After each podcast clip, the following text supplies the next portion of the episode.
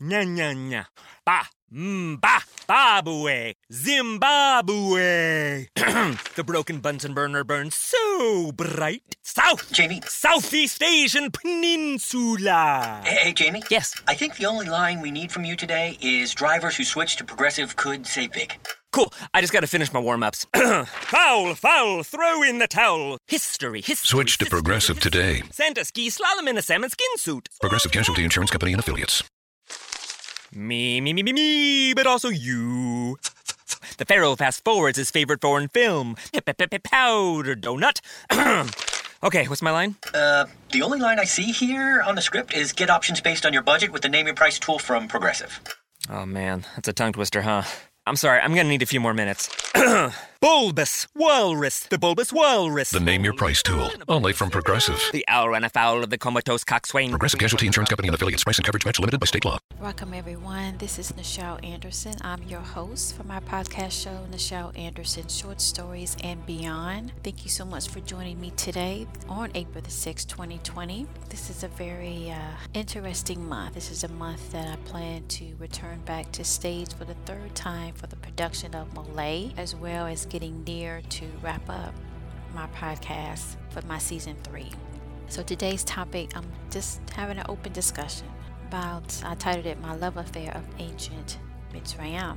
And I guess I normally go through checklists to, to cover before I start, kind of all over the place, because I know this month is very, it's going to be emotional for me because it has been a long journey with Mitzrayim, my book, and then the production Molay. But just to kind of cover a couple of things before I start, if you've been following me for a while, you already know. If you haven't and you just joining, this was started from my book Mitzrayim, a memoir and now it's a theatrical production where I did different types of things to bring that book to life underneath the title of Moments of Love in Ancient Egypt, short for Molay. At any rate, so if you want to continue to stay connected, please do. You can find the social uh, media platform that we use, which is Facebook, facebook.com forward slash Molay, M O L I A E, and of course Twitter as well. This particular podcast do have a merchandise type shop. I just tied it to Cafe Press. That would be the best option, at least now, because I'm so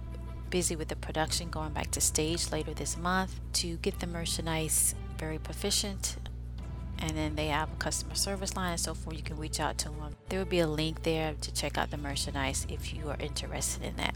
So let's just go ahead and get into this. Um, It's a lot I'm feeling right now. Going back to stage is no joke.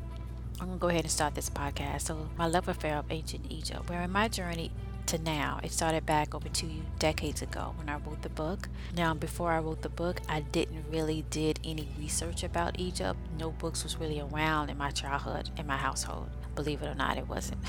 and so I never really understood it when I was going to school. Is here in the states, African American history. Let's just say was very restricted in the sense that all I can remember taking from those years in elementary school or even pre well, preschool, elementary school, high school was very limited. It was like a paragraph. So they talked about slavery, they talked about Martin Luther King, and they talk about well maybe you get some hope now. Um, you know, it, the African American authors and things wasn't really broadcast like it was when I was learning another ethnicity history, and Egypt was definitely not really involved.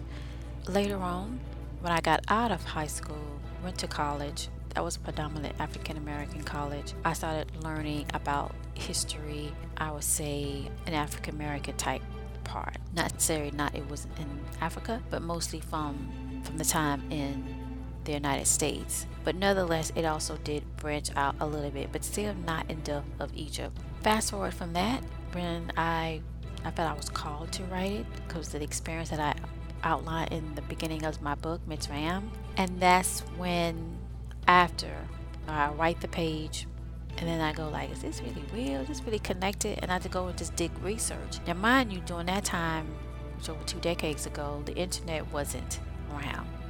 All right, so it was not in the public domain. Let me say it that way. So I had to really like go to the library. I had to like talk to different people. I had to go in different, you know, areas to meet up to kind of talk about it. And that's when I just started running to people that was in tune to it. And you know what? I needed to share this experience.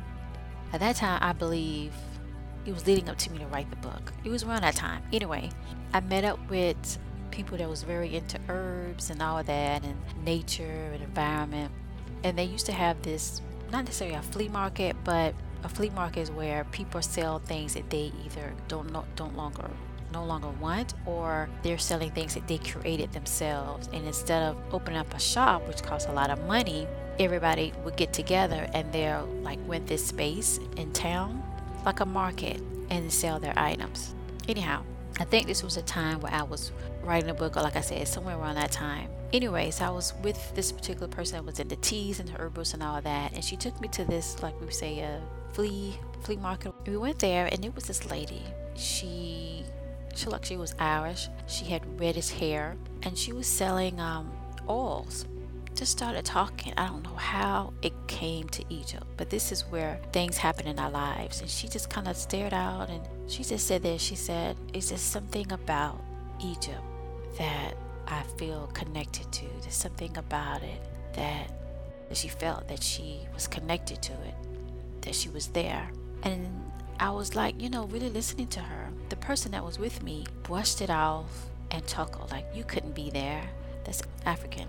And I'll never forget her face. She kind of put her head down and she was ashamed and she was, I felt she was hurt by it. And I felt so bad for her. i never forget that moment.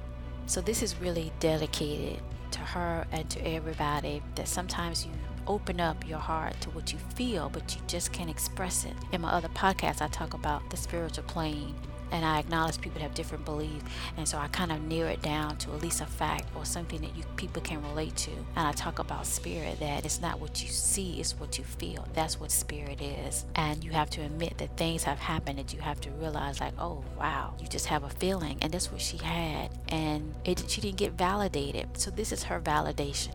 I never got her name, but I never forgot that moment. And she was there on my path to let me know when I'm going through writing the book that it means something, that is truth in it, and that what I was experiencing was real. And even though she looked different on the outside, it doesn't necessarily mean that her spirit and her soul was not connected to Egypt. She was telling the truth, and I was there to witness it because God wanted me to see that. I just wish I could now, if I wish I had the time, I would have hugged her and I would have said, I believe you. We just look different on the outside, in our soul, I believe.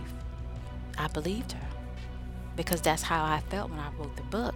But anyway, let's move on. but yeah, so my love affair of ancient Egypt, Mitzrayim, Kemet, Egypt, is the ability to see something that was denied in this part of time where my, my ancestors contributed to the circle of life, humanity. And I loved not just the beauty, but the history, the dedication, determination. That's what I got when I really got into learning about Kemet was the history and the dedication of to know. It was so funny because during that time, getting up to, I used to love this perfume by Estee Lauder, knowing I was so attracted to it. All that was tied up to and around that those visions started happening, I had to write the book. Isn't that something? So things that happen in your life is the connection, it's the symbolization, it's the events, it's the choices, all come together.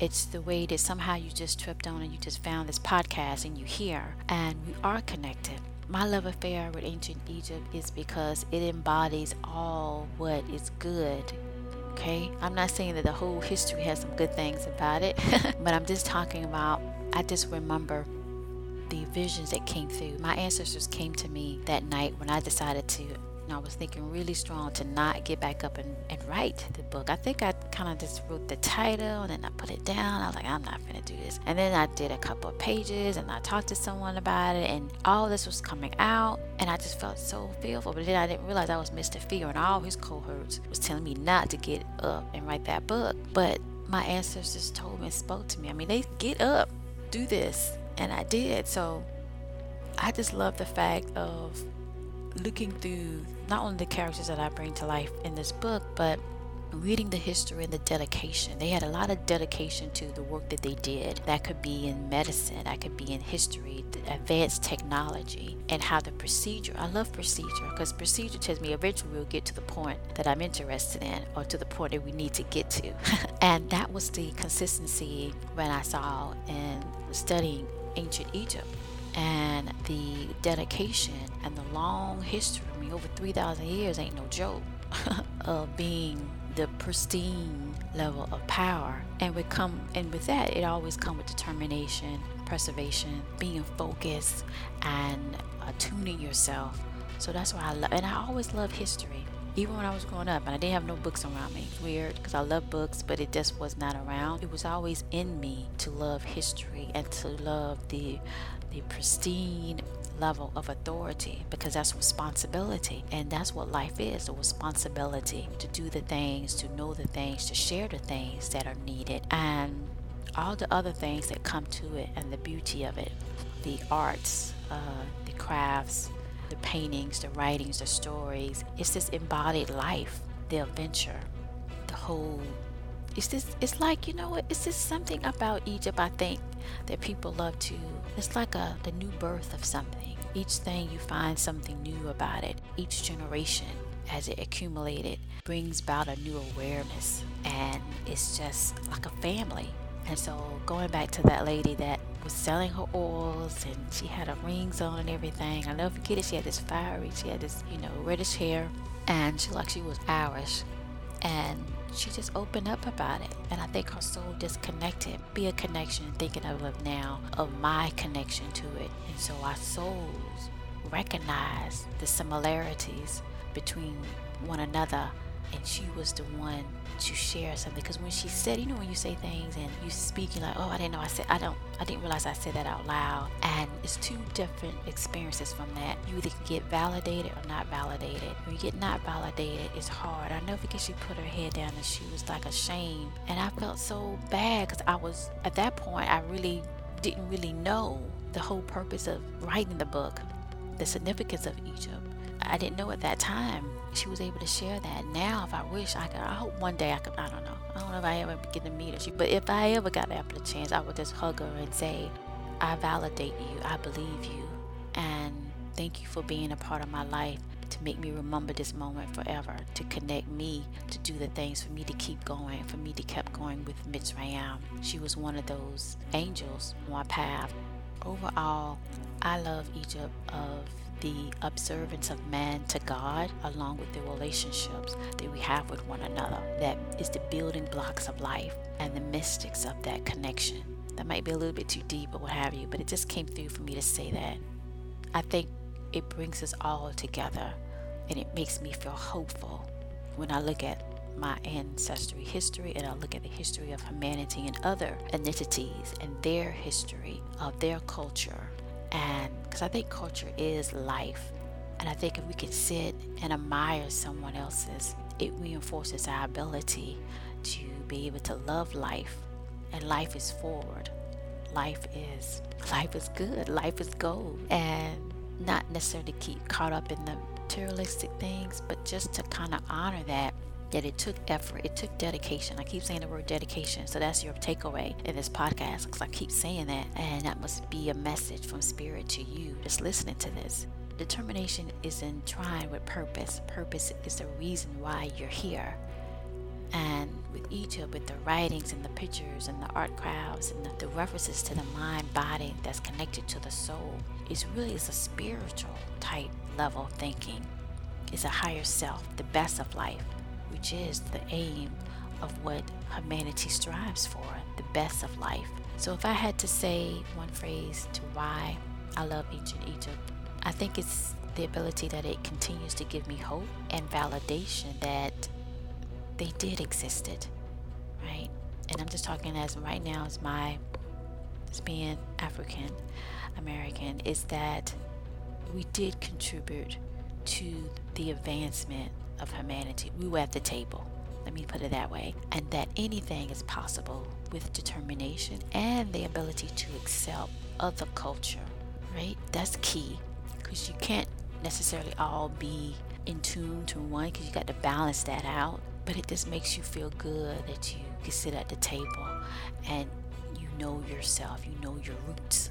Okay, that's another thing with ancient Egypt. It allowed me to understand and be connected and reinforce my worth and to know my roots to get me to where I am today.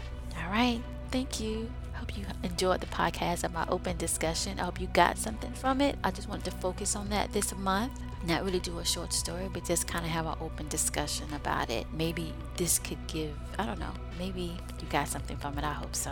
All right, thank you and have a wonderful day.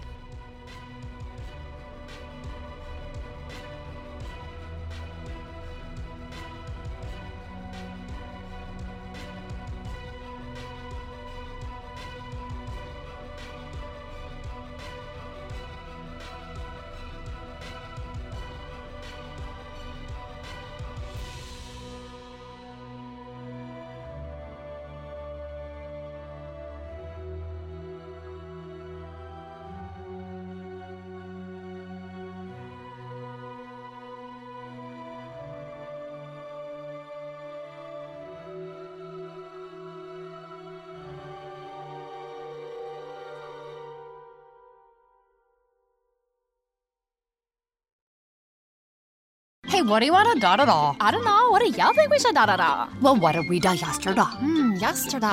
All the dolls feel like the same doll these days. I know. Like, is today Monday or Tuesday? Today is Thursday. oh no, I forgot to call my mom on her birthday. Oh no! No! These days, nothing is normal and everything is weird. But you could still save big when you switch to Progressive. That won't change. Not today or any day. Quote to today at progressive.com. Progressive Casualty Insurance Company and Affiliates. Hey, we get it. You don't want to be hearing a progressive commercial right now, so let us tell you something you do want to hear. You are powerful. You're a warrior who bathes in your enemy's tears. Then you step out of that refreshing tear bath and into a bathrobe that somehow looks good on you. Yeah, you can pull off a robe. There. Don't you feel better? You'll also feel better when you save money for driving safely with Snapshot from Progressive. Mmm, savings you can use to buy more robes. Progressive Casualty Insurance Company and affiliates. Snapshot not available in California, North Carolina, or from all agents.